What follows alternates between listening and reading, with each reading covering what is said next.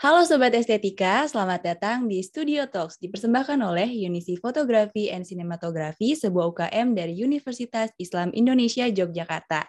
Kenalin, aku Aini. Di episode kali ini, aku nggak sendirian nih, ada Bang Dimas sebagai founder dan mantan ketua dari Unisi PC. Oke, mungkin kita langsung kenalan aja kali ya sama Bang Dimas. Halo Bang Dimas. Hola, hola. Oke, Bang Dimas, uh, dulu kuliah jurusan apa sih kalau boleh tahu? Dulu itu teknik teknik kimia anak FTI nih FTI 2015 teknik kimia 2015 Oke, ternyata founder UKM kita ini datang dari Fakultas Teknologi Industri. Oke, Bang Dimas ini udah lulus ya guys dari UII. Mungkin aku mau tanya nih kesibukan Bang Dimas saat ini apa sih Bang? Sekarang sih kerja ya, eh, dari lulus kuliah itu kerja, lulus 2019 akhir, awal 2020 udah kerja gitu. Berarti sekarang sibuk kerja aja ya? Mm -mm. Ini Bang Dimas lagi WFO atau WFH? WFH, kebetulan lagi WFH. Oke, Bang Dimas. Bang Dimas ini kan uh, founder dari uh, Unisi PC. Nah, di podcast ini kan emang kita mau kenalin uh, UPC gitu ke anggota dan calon anggota. Boleh dong jelasin awal mula terbentuknya Unisi PC itu gimana sih, Bang? Um, awal mulanya agak lucu sih. Kalau misalkan uh, bring back to 2017, kita balik lagi ke 2017. Jadi lembaga eksekutif mahasiswa universitas di bawah DPMU itu ada namanya bidang krema, kreasi mahasiswa. Nah, di situ mereka butuh dua dua UKM baru, yaitu UKM tari dan fotografi, karena di situ belum ada. Nah, pas forward ke depan, pada akhirnya itu dibentuklah. Jadi dikumpulin nih orang-orang yang suka fotografi, yang anak-anak PDD nih pada zamannya itu dikumpulin dalam satu forum. Di situ didiskusiin tuh kalau kita mau bentuk UKM fotografi tingkatan universitas. Nah, terus um, setelah di situ ya itu pada akhirnya um, terpilihlah pengurus-pengurusnya terus aku kepilih sebagai ketua pertama sekaligus pendirinya dah pada akhirnya dah jadi deh sekarang UKM ya jadi sekarang udah masuk tahun keempat berarti untuk UKM ya Oke, Bang Dimas, uh, tadi kan udah cerita ya gimana sejarah singkatnya terbentuknya UPC. Kalau tujuannya dibentuk UKM itu apa sih, Bang?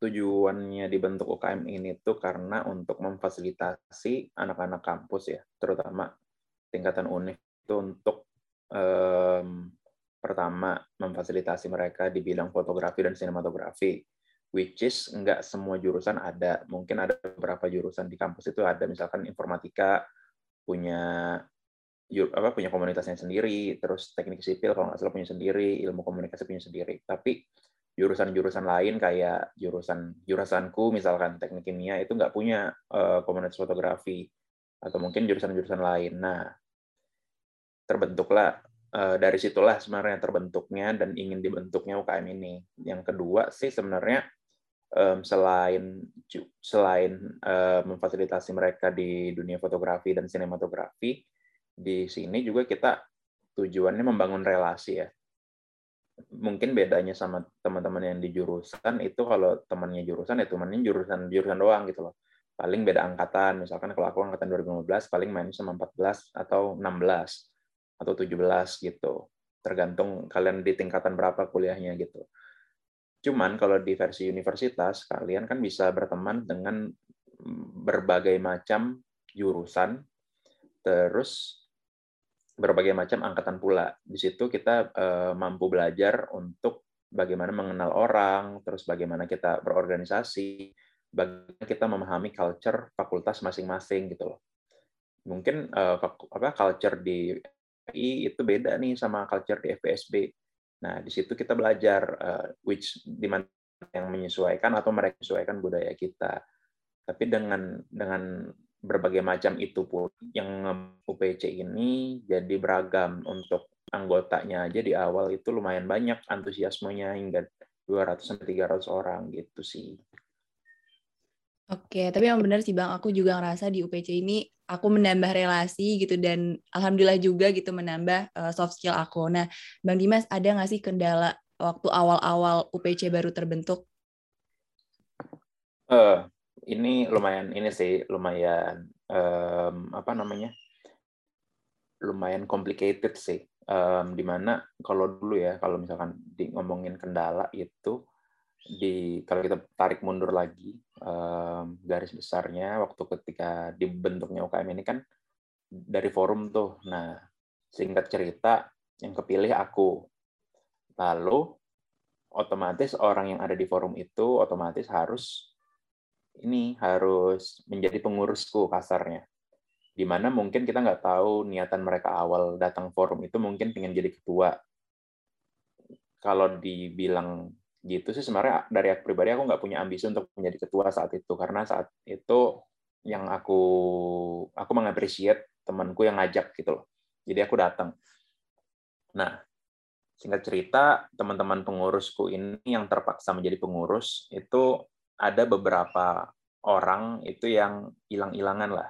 Entah itu mereka kena kasus di luar, atau mungkin dari indisipliner, atau mungkin hal-hal yang negatif lainnya lah. Tapi selama satu tahun pertama itu, dari mulai terbentuknya itu memang lumayan banyak eh, dari kita pembentukan ADART, anggaran dasar aturan rumah tangga, dan lain-lain.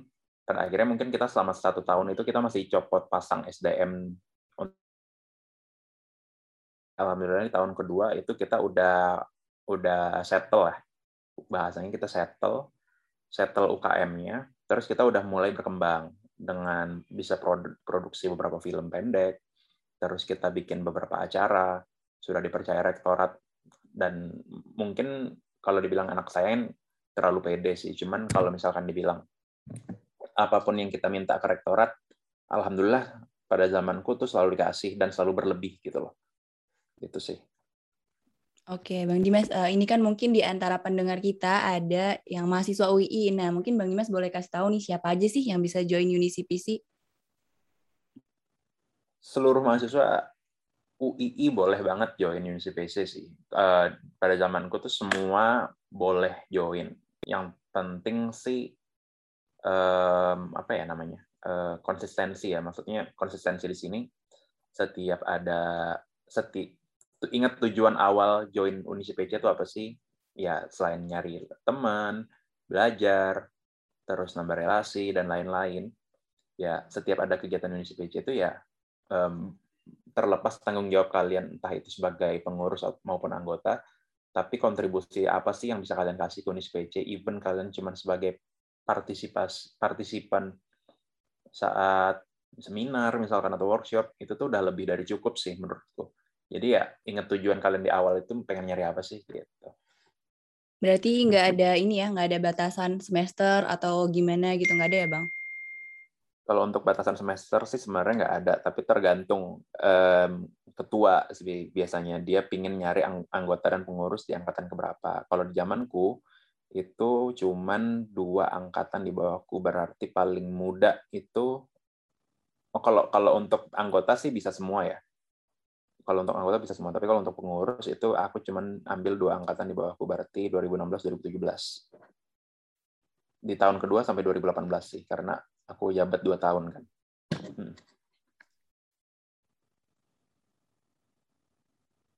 Oke, Bang Dimas, berarti semuanya ya anak UII bisa join di UNICPC. Oke, Bang Dimas kan eh, ini kita tahu ya founder sekaligus ketua pertama nih. Apa aja sih yang Bang Dimas lakukan selama uh, menjabat di UNICPC? Apa yang aku lakukan selama menjabat di UNICPC? Ya, ya. Apa ya? Kalau misalkan dulu itu pertama, um, dulu aku punya tim empat orang yang itu um, inti lah bisa dibilang intinya UNICPC dulu. Um, pertama ya buat anggaran dasar turun rumah tangga tadi terus dilantik terus ya menjalani kehidupan uh, kampus seperti biasanya terus belajar belajar um, dari UKM lain kenalan dari UKM lain. Dulu tuh kalau dulu zamannya offline uh, waktu offline setiap ada pelantikan UKM lain itu aku pasti datang itu aku pasti datang. Kenapa? Karena um, aku pengen ngenalin UKM aku dan aku pengen menghargai mereka gitu loh. Jadi aku pengen bawa culture UKM aku tuh, eh terlalu egois sih kalau nyebut UKM aku. Culture UKM Munisi PC itu baik di mata orang. Jadi itu selalu aku ajarkan ke zamannya Bangkit. Bangkit itu berarti di angkatan 2019. Dia menjabat jadi sebagai ketua Unisi PC. Setiap ada yang pelantikan, aku minta Bangkit harus harus hadir even bangkit nggak hadir harus ada perwakilan yang hadir. Kenapa? Karena mungkin mungkin aku nggak berharap dibalas suatu saat dari mereka ada perwakilan yang datang saat dilantik, tapi tapi rasa mereka akan Unisi PC itu eksis itu ada gitu loh. Jadi misalkan gila ya Unisi PC selalu datang nih, gila ya Unisi PC selalu ini. Secara moral mereka mereka tahu adanya UKM ini itu. Terus kalau yang kalau yang lain-lain sih yang aku kerjain selama di Unisi PC itu um, nggak aneh-aneh sih, cuman kayak misalkan aku caper ke rektorat ya, um, jenis capernya yang positif. Jadi misalkan aku ngobrol nih sama orang kampus, misalkan Pak kalau misalkan kita bikin kayak gini gimana ya? Jadi itu sebenarnya kita meminta kita itu sebenarnya punya ide, tapi kita minta feedback dari mereka tujuannya um, agar pendapat kita nih didukung apa enggak gitu loh. Seandainya memang didukung, kita bisa langsung jalan. Terus seandainya enggak, kita harus putar cara atau bisa putar otak. Kira-kira masukan dari mereka tuh apa nih yang bisa kita input ke dalam yang kita mau gitu loh. Kalau ya alhamdulillahnya selama di Unisi PC itu apa pun yang kita duk apa pun yang kita pingin mau dan kerjakan itu selalu didukung sama rektorat.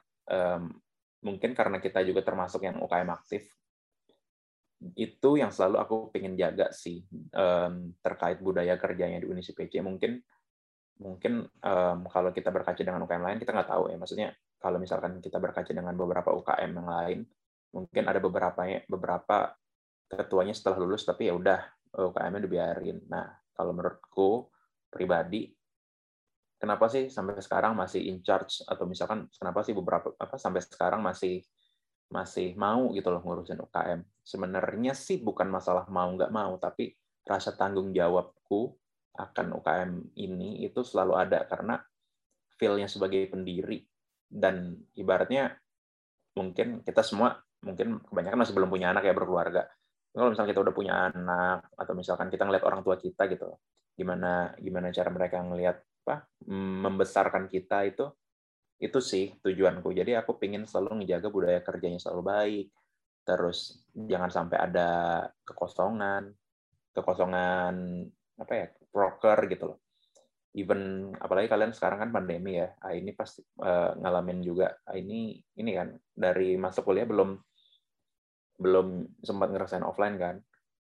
Nah, iya benar ya waktu offline itu offline itu ya itu lumayan seru sih. Menurutku seru banget.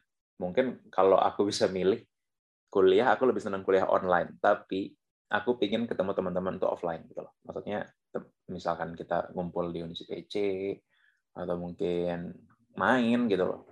Itu lebih senang offline gitu. Cuman nggak tahu deh. Mungkin aku juga berani ngomong gitu karena aku nggak ngerasain kuliah online gimana.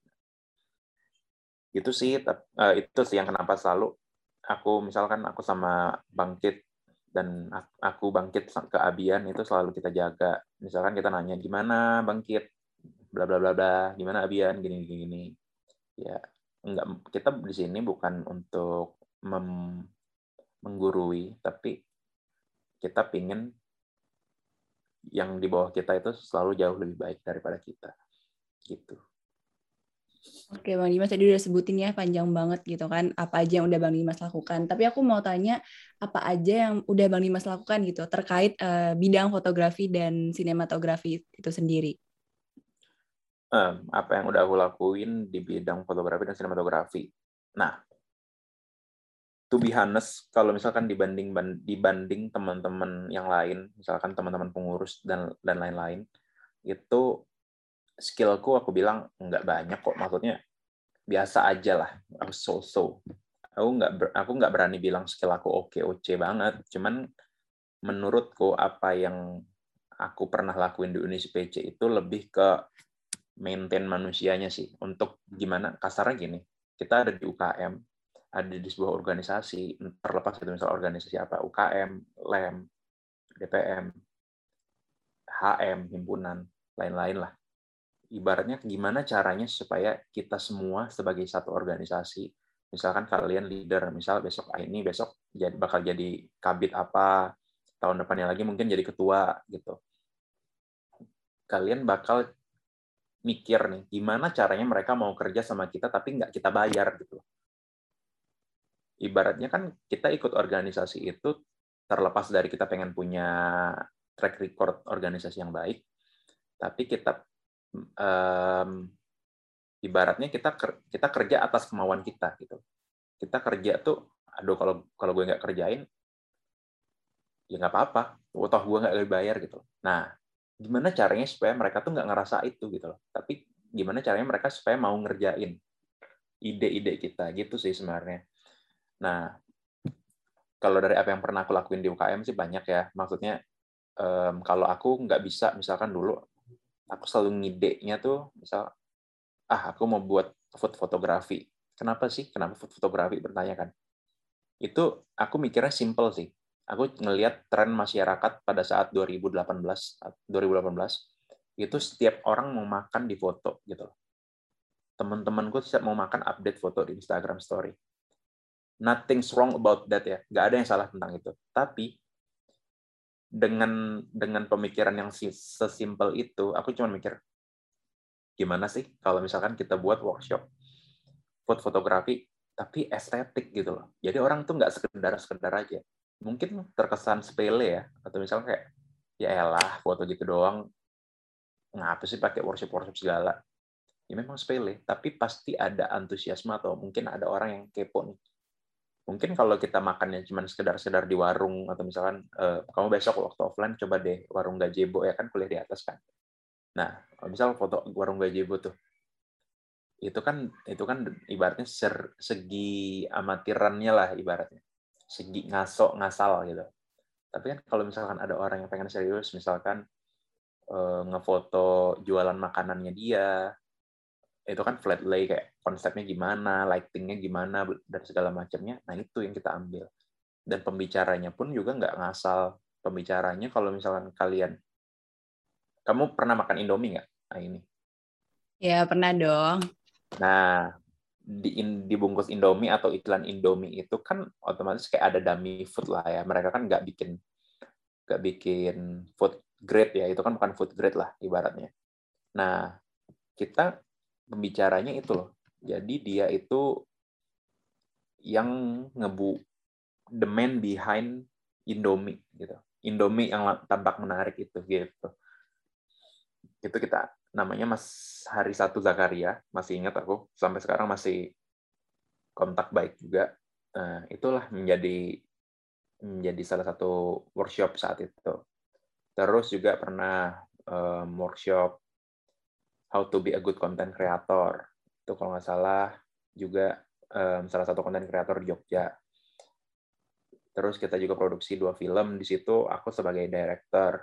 Director ini kerjanya ngapain? Oh, sorry, aku di situ sebagai produser, bukan director. Produser kerjanya ngapain? Produser itu aku memfasilitasi mereka, mereka anak-anak ini pengen, pengen, bang, kita gimana sih mau bikin film? Ya udah kalian butuh apa? Ya aku yang ngomong ke rektorat. Jadi produser itu in between ke atas dan ke bawah. Yang mereka butuh ke bawah apa yang aku minta ke atas gitu. Terus apa lagi ya? Kebanyakan kebanyakan yang berupa acara sih gitu. Ada seminar ada pelatihan pelatihan editing.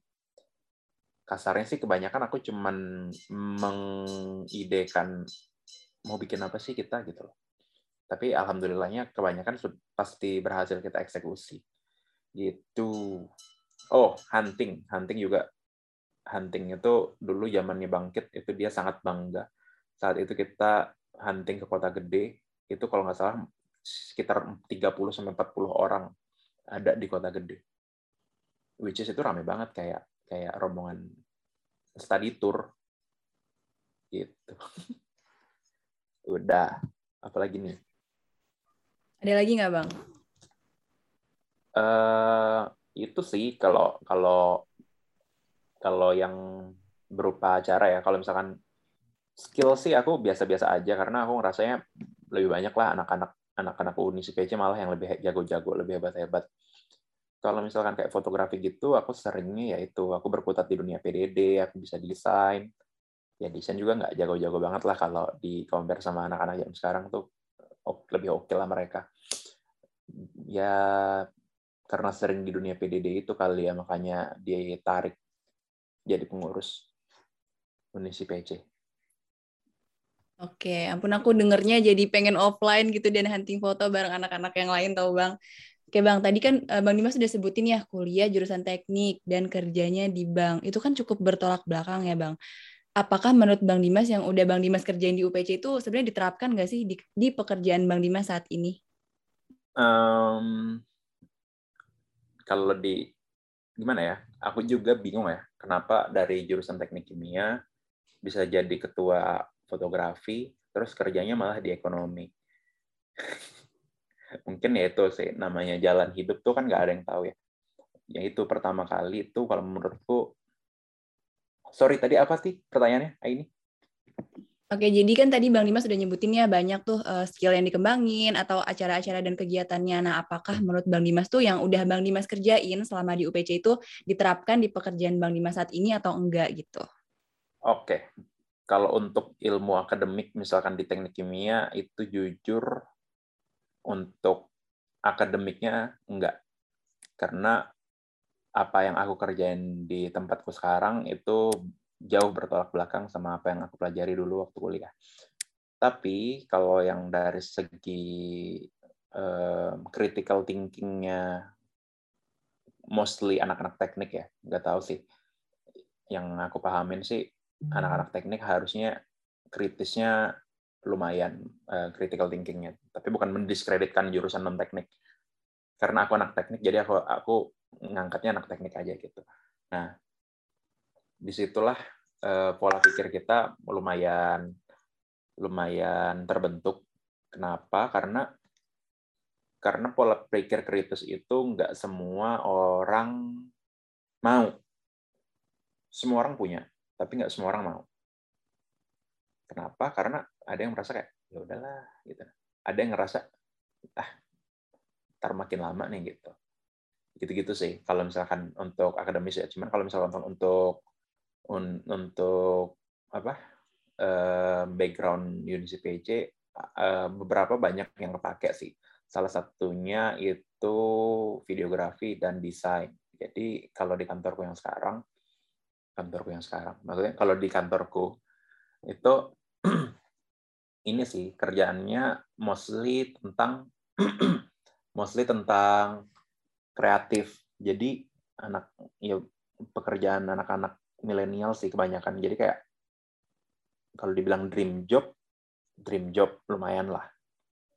Ya karena kita ngonsepin, terus bikin acara, terus um, apa namanya desain desain di sosial media itu sih yang ngebuat kayak ya ini enak sih gitu loh maksudnya mungkin mungkin kerja di bank tapi not as a banker as usual mungkin kan kalau orang banker ya harus ekonomik atau mungkin harus yang lain-lain tapi sisi lainnya tuh kalau misalkan kerja di kantor pusat itu banyak yang dikerjain dan salah satunya itu yang kreatif yang aku kerjain ini gitu Oke, berarti uh, join UPC itu banyak ya Bang benefitnya, nggak sekedar hunting foto aja gitu, tapi juga banyak skill yang bisa kita kembangkan.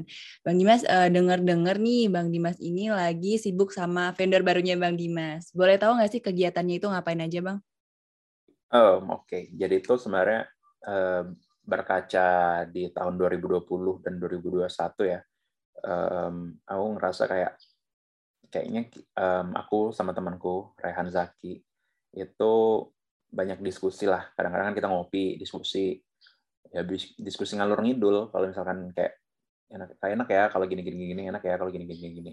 Ya kita ngerasa kayak di 2020 atau 2021 itu awal 2021 kita mikir kalau kita cuma ngandalin passive income aja um, susah nih gitu loh. Maksudnya kita kita ya alhamdulillah kita digaji.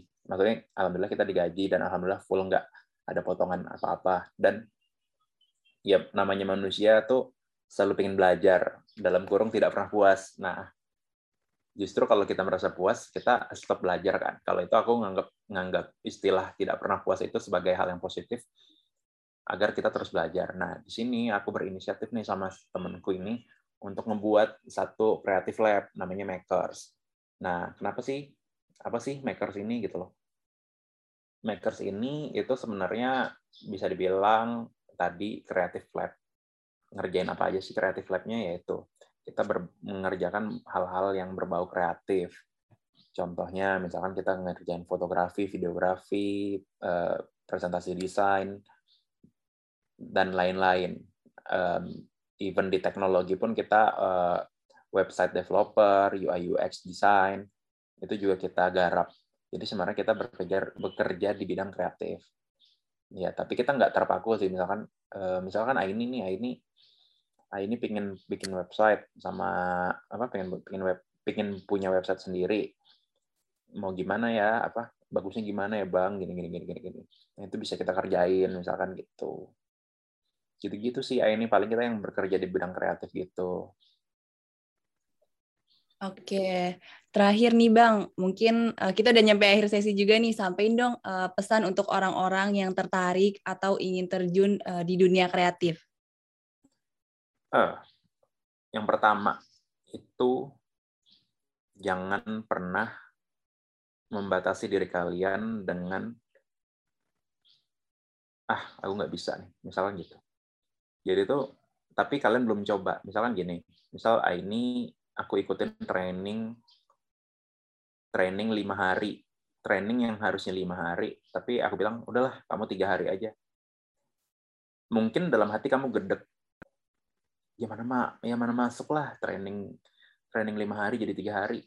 Mungkin kamu merasa gedek tuh. Misalkan di aku masukin ke jurang ibaratnya. Aku masukin ke jurang kamu harus training tiga hari. Kamu harus bisa manjat lagi ke seberang selama tiga hari kasarnya gitu di bawah jurang kamu kayak gimana bisa lah keburu apalah gitu gitu bla bla bla tapi kamu belum nyoba untuk manjat tebing yang dari jurang itu gitu loh jadi jangan sampai kamu ngebatasin diri kalian, jangan sampai kalian membatasi diri kalian itu dengan denial di awal gitu. Misalkan, ah, ini kamu mau nggak coba jadi food blogger? Enggak ah, orang aku nggak suka makan. Nah, hal-hal yang kayak gitu kayak gitu sih maksudku um, jangan jangan jadi alasan kalian untuk tidak berani mencoba. Apalagi kalau misalkan dunia kreatif itu kalau kita nggak agile, itu kita bakal selalu ketinggalan. Apalagi sekarang di Internet of Things era 4.0, bakal 5.0, bakal 5G, dan lain-lain, dunia kreatif itu makin gila ke depannya. Kalau kita stuck di sekarang, kita cuma jalan di tempat, kita bakal selamanya ketinggalan. Begitu juga kalau misalkan aku balik lagi ini dikit, bekerja pun kita nggak bisa melulu stuck pada jurusan yang kita mau. Anggapan gini, aku kalau ditanya, aku mau nggak masuk Pertamina? misalkan gitu, atau oil and gas industry, sorry, misalkan oil and gas industry, which is itu jurusanku masuk banget tuh, teknik kimia as a chemical engineer. Terus kok aku malah milih ke financial gitu, ke finance, karena yang namanya rezeki itu kita nggak tahu gitu loh. Pada saat aku daftar, eh pada saat aku lulus, um, oil and gas ini nggak ada bukaan. Nggak ada bukaan sama sekali. Ya udah dengan dengan mencoba untuk gimana sih kalau finance gitu. Coba kita daftar finance masuk nggak nih ya alhamdulillahnya keterima. Mungkin rezekiku emang di situ gitu loh. Dan mungkin rezeki oil and gas itu mungkin rezeki teman-temanku atau rezeki orang lain yang kita nggak tahu. Jadi kita jangan sampai menutup diri menutup diri akan hal yang baru. Misalkan ya itu tadi yang aku banyak kasih contoh jangan jangan membatasi diri dengan enggak ah aku kan gini. Ya gitu-gitu. Jangan sih. Yang pertama. Yang kedua kalau untuk ke dunia kreatif itu yang tadi udah banyak sih enggak ini enggak yang kedua. Jadi kalau kalau untuk dunia kreatif itu yang penting berani ekspor juga sih. Gimana kalau misalkan kita melihat perkembangan sosial media kan misalkan aku aku sih pengennya Unisi PC misalkan ini ini kayak sambil masukkan gitu aku pengen sih Unisi PC itu kayak geser nih udah. Um, selama ini kan kita mainnya di Instagram ya. Kita nggak ada platform lain um, yang kita kelola selain Instagram. Sekarang platform dunia geser loh TikTok. Bahkan sekarang number one. Dia TikTok itu number one mungkin sekarang. Um, di samping Instagram ya. Instagram pun sekarang malah mengedepankan reels-nya dia untuk bisa kom kompetit sama TikTok. Ya, mungkin Unisi PC juga perlahan harus mulai belajar nih, gimana sih budaya di TikTok, gimana sih antusiasme di TikTok. Kalau misalkan gimana sih audiensnya di TikTok gitu loh. Jadi ketika kalian buat acara, misalkan skalanya nasional, kalau misalkan TikTok kalian hits atau misalkan TikTok kalian kena nih hitnya rame, ya udah kalian bakal rame tuh acara ikut ya TikTok kan kalian ada sinematografi kan TikTok pun bisa sinematografi menurutku sekarang orang masukin video di TikTok itu udah keren-keren sih. Kayak semua orang sekarang as a content creator. Semua orang bisa ngedit video zaman sekarang. Kalau dulu terbatas nih. Orang ngedit video harus di Premiere Pro ada ada After Effects dan lain-lain Final Cut Pro Vegas dan lain-lain lah. Tergantung mereka biasanya pakai pakai aplikasi apa. Sekarang kalian masukkan video di TikTok auto adjust dengan musiknya langsung auto cutting gitu loh. Jadi auto transisinya tuh ada. Itu itu itu nggak ada pelajarannya. Itu cuma kayak itu cuma kayak aplikasi yang pintar aja. Itu sih kalau menurut aku kita harus selalu berkembang kita harus selalu bisa menyesuaikan dengan zaman kita harus bisa selalu humble. Kalau ketika ngelihat ada desain desain misalkan ada hal lain yang lebih keren mungkin mungkin kayak sekilas kok bisa ya nah itu sih. Harus selalu harus selalu mempertanyakan kok bisa ya. Karena ketika kalian mempertanyakan hal tersebut kalian pasti bakal cari tahu gitu. Jadi di situ.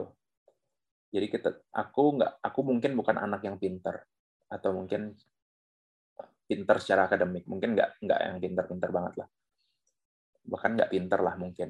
Nah tapi aku selalu ingin cari tahu kenapa kenapa kenapa karena ketika kalian mencari tahu kalian nggak berhenti belajar gitu